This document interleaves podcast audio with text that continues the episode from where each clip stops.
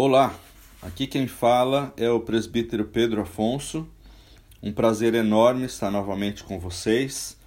Estamos iniciando a nossa última aula da escola dominical deste mês, deste ano, e esperamos que você tenha apreciado a nossa dinâmica desse ano, um ano bastante diferente, com pandemia e tantas outras outros desafios, mas a gente fez todo o esforço para que isso chegasse até você e o ajudasse a conhecer mais do amor de Deus, a conhecer mais da sua palavra, a ser confortado, consolado, encorajado e trabalhar também eh, com a palavra de Deus para reforçar você no seu dia a dia.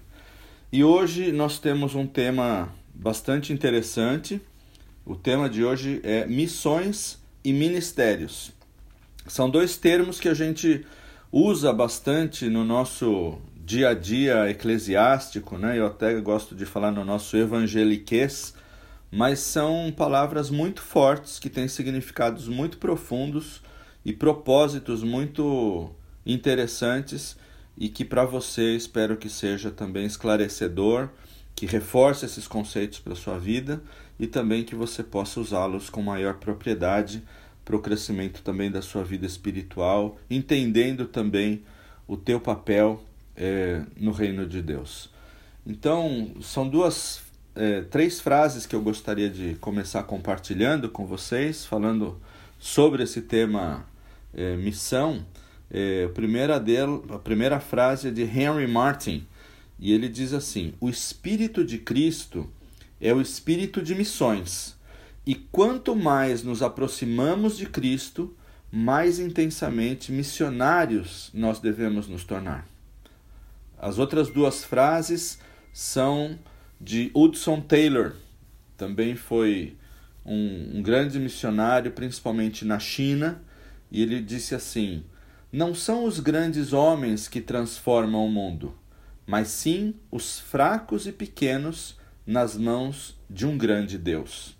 E a outra frase dele, muito bonita, muito séria e muito profunda, diz: A grande comissão não é uma opção a ser considerada, é um mandamento a ser obedecido. Mas afinal de contas, o que é missão? Se a gente for nos dicionários, a gente vai encontrar muita coisa, dentre elas por exemplo, que é uma tarefa que deve ser feita por alguém amando de outra pessoa. É um encargo, é uma incumbência, ou seja, uma, é cumprir uma missão, essa incumbência. É aquilo que se deve fazer. Ou ainda, missões, né, que é o plural dessa palavra, é o mesmo que encargos, que atribuições, que cargos, que empreitadas, funções, incumbências, obrigações e tarefas. Para nós cristãos, a gente usa essa palavra e ela tem um significado também de propagar o evangelho, as boas novas de Cristo através da igreja. E nesse caso, o missionário é todo aquele indivíduo que tem a missão de divulgar e viver a fé. É o que se dedica a pregar e levar as boas novas para os diversos lugares, espalhando a palavra do Senhor. E o que é ministério? Que também é uma coisa que a gente vai tratar aqui na nossa lição de hoje. É a execução de uma tarefa, execução de uma obra, é uma atividade, é um trabalho, é uma ocupação exercida por alguém. Pode ser também um cargo, uma função e até mesmo uma profissão. Na nossa abordagem, o ministério é o trabalho cristão em si, seja em grupo ou seja individualmente ainda que quem esteja exercendo a atividade não esteja exercendo algum dom. Por exemplo, nós vemos na Bíblia citados o ministério dos levitas, dos sacerdotes, dos profetas e dos apóstolos. É, na sua lição também, a qual a gente encoraja você a ler totalmente, a ler os textos bíblicos, meditar sobre ela. Essa lição, como as outras, está muito rica, muito densa e vale a pena você investir tempo para estudá-la. É, um, há vários textos básicos, mas eu queria citar dois que, inclusive, vão nos ajudar a entender no transcorrer dessa lição. O primeiro deles é Atos 1,8 e diz assim: Mas receberão poder quando o Espírito Santo descer sobre vocês, e serão minhas testemunhas em Jerusalém, em toda a Judéia e Samaria e até os confins da terra. A outra outro texto bíblico também diz em Atos 20, 24. Todavia, Paulo dizendo: Eu não me importo nem considero a minha vida de valor algum para mim mesmo, se tão somente puder terminar a corrida e completar o ministério que o Senhor Jesus me confiou, de testemunhar do Evangelho da graça de Deus. Irmãos eh, e queridos amigos, numa sociedade como a gente vive hoje, materialista, egocêntrica, egoísta, que busca só os seus próprios interesses, falar de missões e ministérios é um enorme desafio. Tem um conceito dominante nas diversas igrejas, dentre as lideranças, os seus membros, que missões têm a ver apenas com os missionários transculturais ou urbanos aqueles que cumprem a sua vocação, abandonando uma vida profissional, abandonando seus sonhos e até mesmo seus familiares. Então, para essas pessoas, para essas igrejas, é, essa é a visão de missões, que ela se, se refere a meia dúzia de missionários que são transculturais e abandonaram as suas famílias. No entanto, a Bíblia nos ensina que há apenas uma missão na qual todos, e eu digo todos os que fazem parte da Igreja de Cristo, estão envolvidos e devem participar. Quando o pecado entrou no mundo através de Adão e Eva, da desobediência, as relações entre Deus, as pessoas e o restante da criação foram quebradas. E Deus quer restaurar esses relacionamentos porque Ele nos ama e ele quer que toda a criação volte a ser perfeita, como era o seu plano desde o início. E quando a gente vê as histórias de Abraão, de Isaac, Moisés, da nação de Israel no Antigo Testamento, contam-nos como Deus se aproximou dos seres humanos outra vez, buscando um relacionamento com eles. E Deus sempre desejou mostrar para o resto do mundo como seria viver em harmonia com Ele, uns com os outros e também com o restante da criação. Depois, mais tarde, vieram os evangelhos, que nos contam como a vida, a morte e a ressurreição de Jesus possibilitaram, viabilizaram a restauração desses relacionamentos e uma nova criação. O Novo Testamento é o resultado direto da ação missionária. Primeiro de Cristo, que é o Cordeiro de Deus que tira o pecado do mundo, e depois da sua igreja, comissionada por ele para continuar a sua obra, como se encontra em Mateus capítulo 28, dos versículos 18 até 20.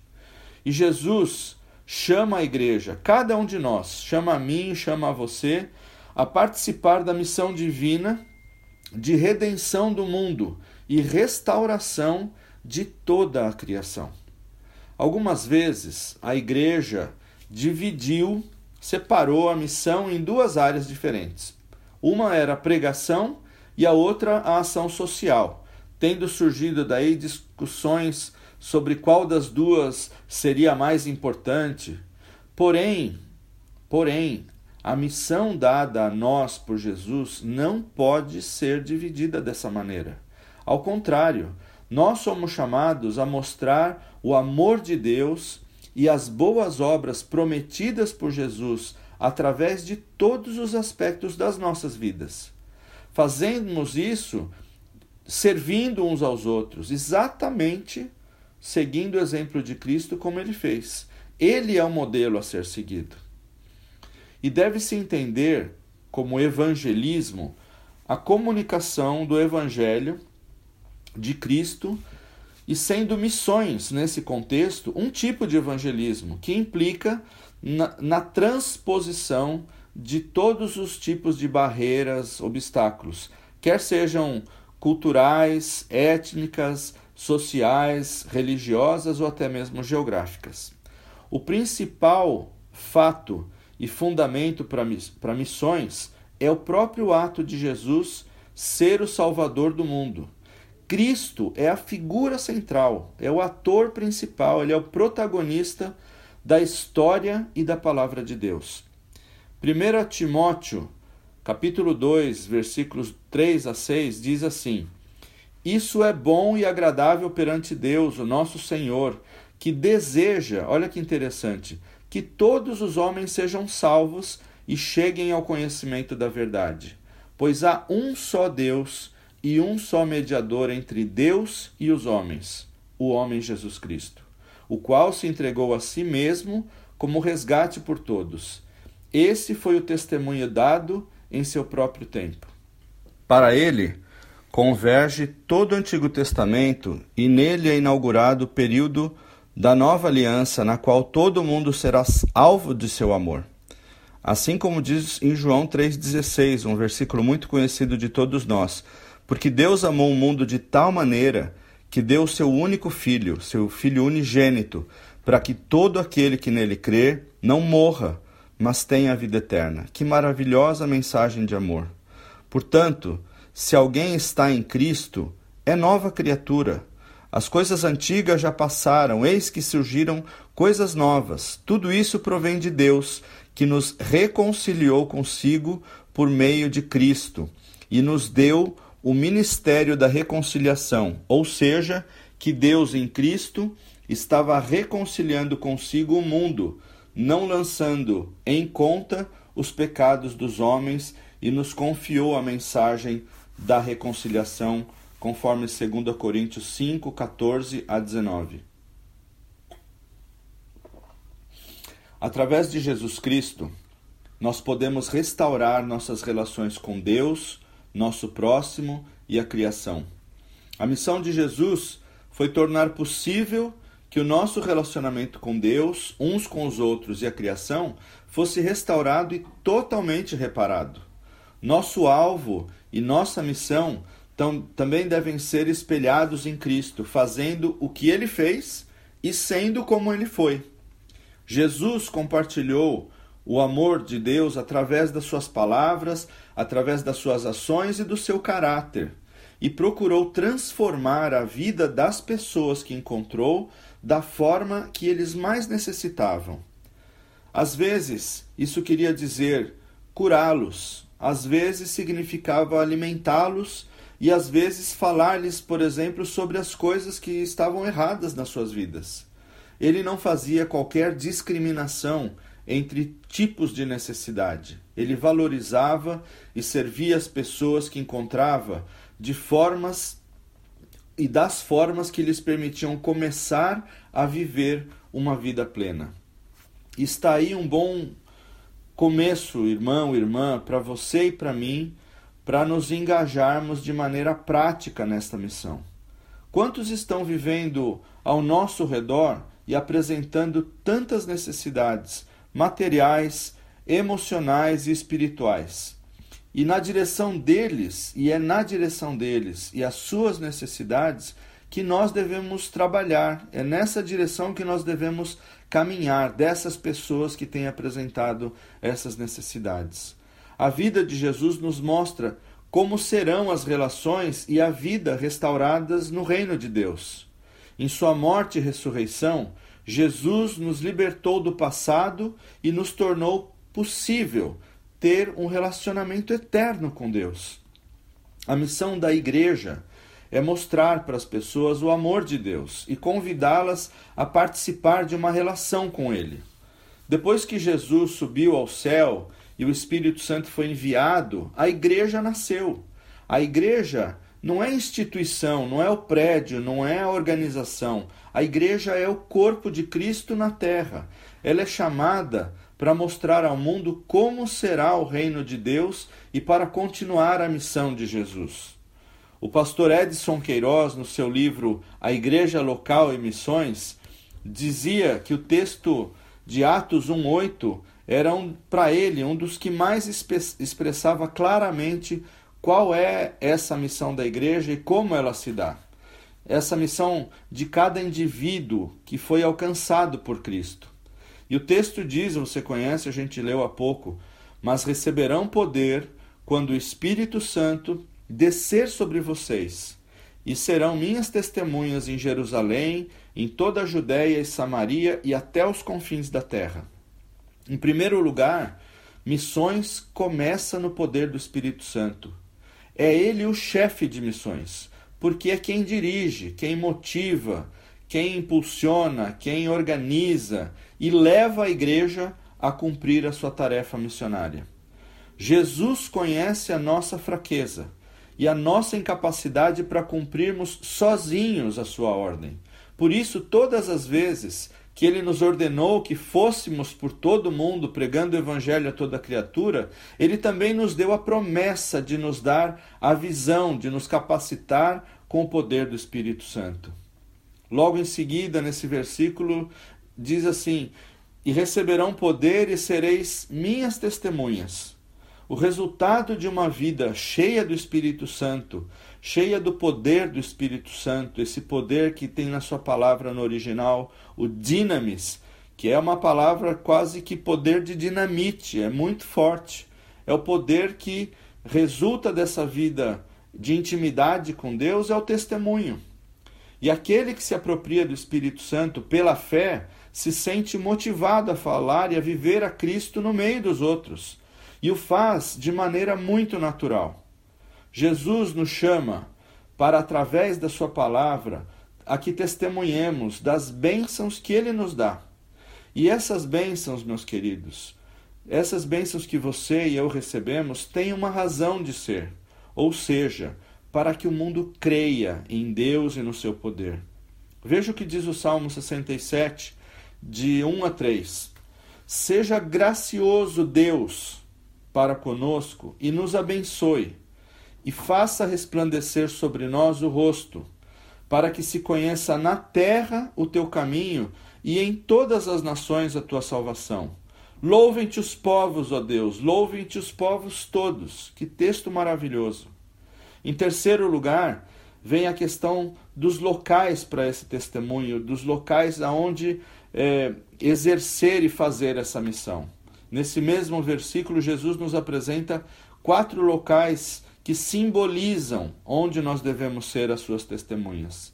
Em Jerusalém, é o lugar onde estamos plantados, onde moramos, onde vivemos, é o nosso entorno, é a nossa família, a nossa comunidade, nossa escola, o trabalho, o clube, enfim, tudo aquilo que está ao seu redor. A Judéia, simbolizando um outro contexto geográfico maior do que esse que você vive, maior do que a cidade, do que o bairro, é a região, são os lugares para onde você vai esporadicamente, são os locais e as pessoas que você visita de maneira é, a cumprir algum chamado, alguma obrigação, seja ela profissional, seja ela familiar, e durante a sua jornada você vai alcançando esses locais. A Samaria e todo o seu contexto de diversidades é a, a nossa chamada de atenção para prestar, prestarmos esse serviço de testemunhas a grupos étnicos distintos, a pensar nessa transculturalidade, os grupos marginalizados da sociedade, os grupos esquecidos que estão é, deixados de lado, até que a gente chega nesse mesmo versículo aos confins da terra. É o que eu chamo de o fim do mundo, até onde ele te enviar, meu querido, minha querida. A visão e a missão de Deus olha para o mundo. Por que, que a nossa visão deveria ser diferente?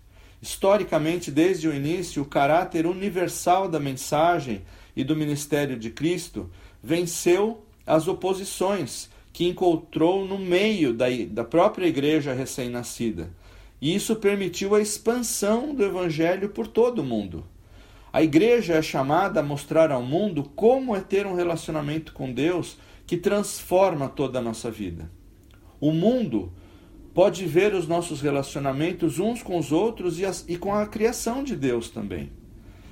Há um pastor e missionário chamado Amauri Vação Filgueiras que faz uma afirmação que já se disse que a expressão igreja missionária é uma redundância, é um pleonasmo, pois, assim como afirmava Emil Brunner, a igreja existe para missão assim como o fogo existe para queimar. Eu repito, a igreja existe para missão, assim como o fogo existe para queimar. Simples assim.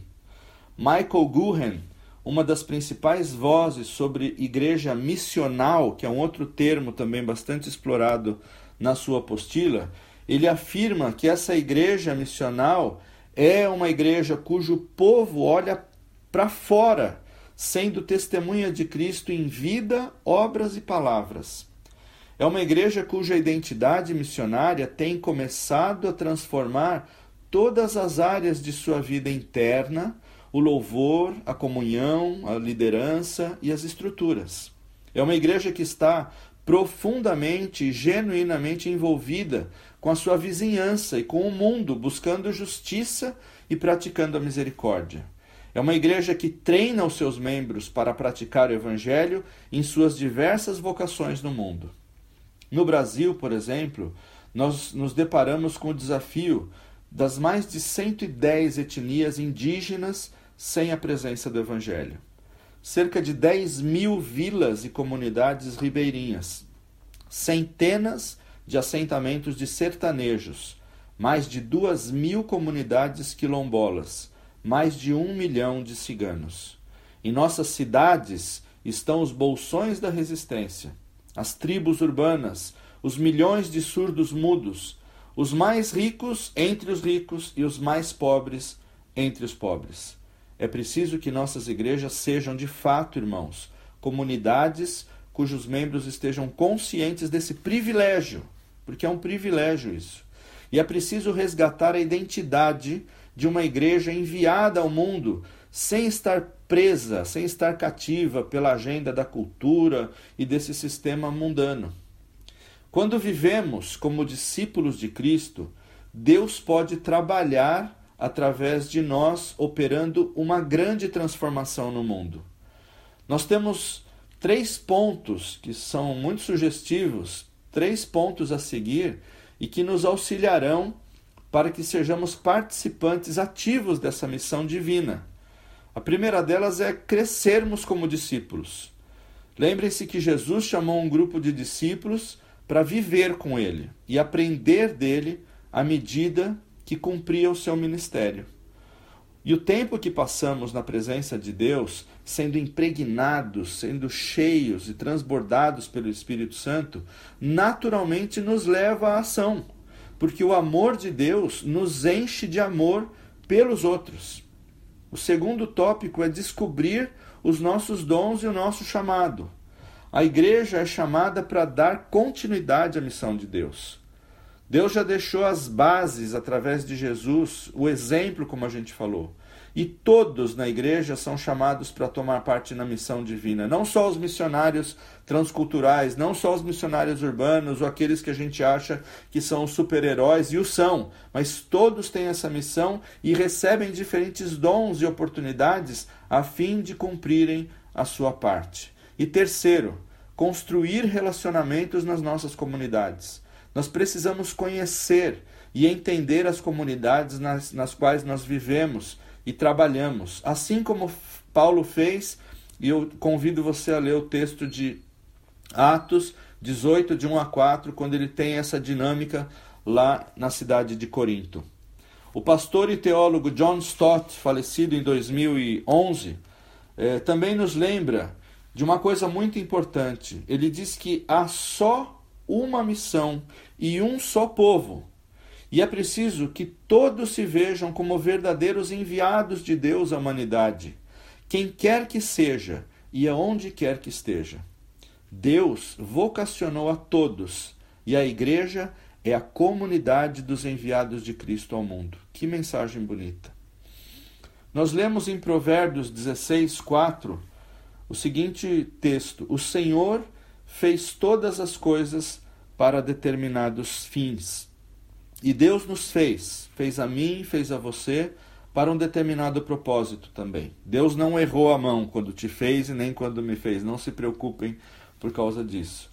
E a nossa realização só será completa quando cumprirmos esse propósito, quando estivermos dentro do plano de Deus. A palavra de Deus nos chama para servir de todo o coração. Colossenses 3, 23 a 24 diz: Tudo o que fizerem, façam de todo o coração como para o Senhor e não para os homens, sabendo que receberão do Senhor a recompensa da herança. É a Cristo, o Senhor, que vocês estão servindo. Irmão, irmã, meu querido amigo, você precisa descobrir onde está o teu coração, onde está o teu pensamento, onde se encontra o teu entusiasmo, o teu interesse, para descobrir qual é a tua paixão ministerial, ou seja, o desejo dado por Deus que te impele, que te impulsiona a fazer diferença num determinado ministério. A paixão que ajuda a saber onde servir.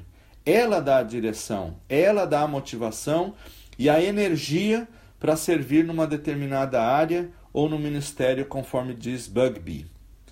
É Deus quem coloca em nosso coração a paixão por um determinado ministério, por um determinado serviço. Ele, o próprio Deus, é o autor dessa paixão, meus queridos.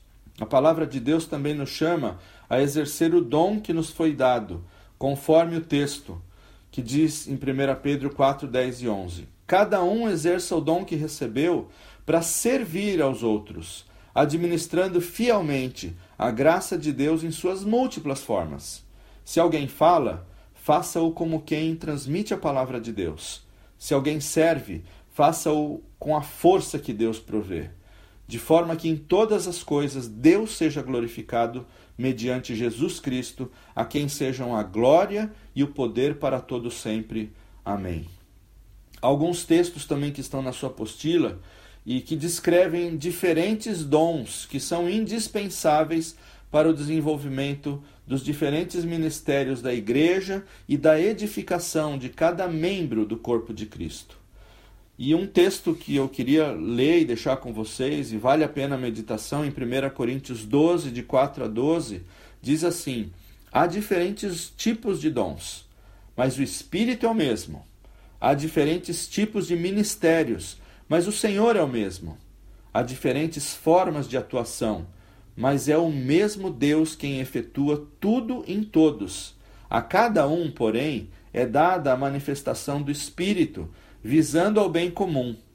Pelo Espírito, a um é dada a palavra de sabedoria, a outro a palavra de conhecimento, pelo mesmo Espírito, a outro fé, pelo mesmo Espírito, a outro dons de cura, pelo único Espírito, a outro poder para operar milagres a outro profecia, a outro discernimento de espíritos, a outro variedade de línguas e ainda a outro interpretação de línguas. Todas essas coisas, porém, são realizadas pelo mesmo e único Espírito, que é o Espírito Santo. E ele as distribui individualmente a cada um conforme ele quer. Ora, Assim como o corpo é uma unidade, embora tenha muitos membros, e todos os membros, mesmo sendo muitos, formam um só corpo. Assim também com respeito a Cristo. Com relação a ministérios, as palavras usadas para ministério no original grego, leitorgia e diaconia, descrevem de modo geral, de maneira geral, os servidores encarregados de servir religiosamente a comunidade. Especificadamente no conceito cristão, as duas palavras gregas apontam para aqueles que servem o Evangelho de Jesus Cristo.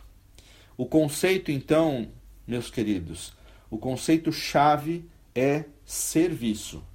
O conceito de ministério é de serviço à causa de Cristo onde servos se empenham a servir o corpo de Cristo. Biblicamente, ministério nunca foi, nunca foi sinônimo de ser servido, mas de servir a Deus e aos seus irmãos. Sendo assim, prepare-se para servir a Deus e ao próximo com aquilo que você tem de melhor. Sempre foi o propósito de Deus que houvesse uma comunidade de crentes que proclamasse o Evangelho de Cristo Jesus. Qualquer um podia ser dotado de dons para o ministério especial e para falar em nome do Senhor. Nós estamos falando do começo da, da era da, da igreja cristã.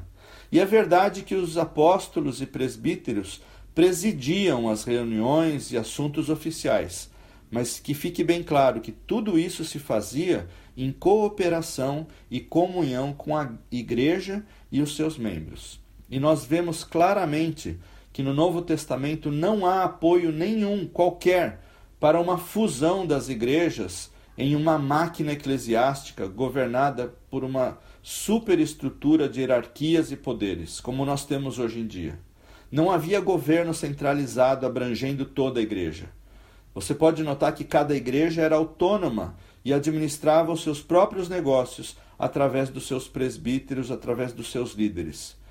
Naturalmente, isso é importante ressaltar, que os doze apóstolos eram muito respeitados por causa das suas relações com Cristo e eles exerciam autoridade sobre as demais igrejas, sim.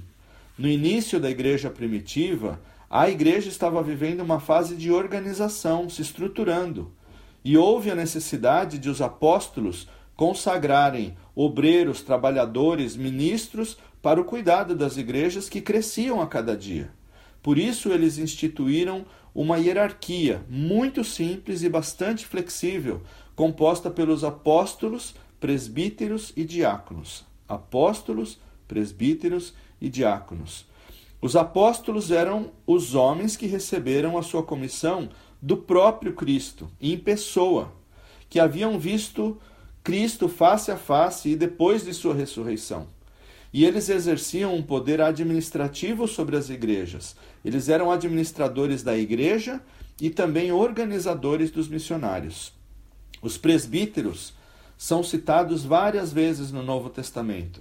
Eles serviam como líderes da igreja local, como falamos há pouco. E aparentemente, cada igreja tinha mais de um presbítero, já que a palavra é geralmente encontrada no plural. E o terceiro termo é diaconia, e se refere, como falamos originalmente, ao servir à mesa, como você vai encontrar em Lucas 17:8. Mas não muito tempo depois, também essa palavra, diaconia e esse encargo tornou-se sinônimo de todo tipo de auxílio prestado por uma pessoa a outra. Olha que bonito. No Novo Testamento, pode designar também o serviço da pregação, e há vários textos que embasam essa afirmação, e todas as funções próprias do corpo de Cristo, como em 1 Coríntios 12, 5. A primeira série de dons que Jesus capacitou para a sua igreja são os dons ministeriais, do grego diaconia, ou serviços ou ministérios. Essas são ferramentas que conduzem os ministros a servir os seus membros. O serviço prestado ao outro como dedicação pessoal, tido como um ato de amor, era chamado diaconia. E as escrituras do Antigo e do Novo Testamento possuem em alta conta o serviço ao próximo, vendo como ato de amor e de identificação com o segmento de Jesus Cristo. Em Efésios 4, 11 e 12, a palavra de Deus nos diz: E ele designou alguns para apóstolos, outros para profetas, outros para evangelistas e outros para pastores e mestres, com o fim de preparar os santos para a obra do ministério, para que o corpo de Cristo seja edificado. Podemos então concluir que ministério é servir. Todo o salvo em Cristo foi chamado para trabalhar na causa do Mestre. É obrigação, meus irmãos, de todo crente em Cristo Jesus servir ao Senhor com sua adoração, com a sua vida e na pregação do Evangelho. Cada um deve buscar conhecer a sua paixão e os seus dons para se engajar no ministério que permita o cumprimento dos propósitos de Deus na sua própria vida.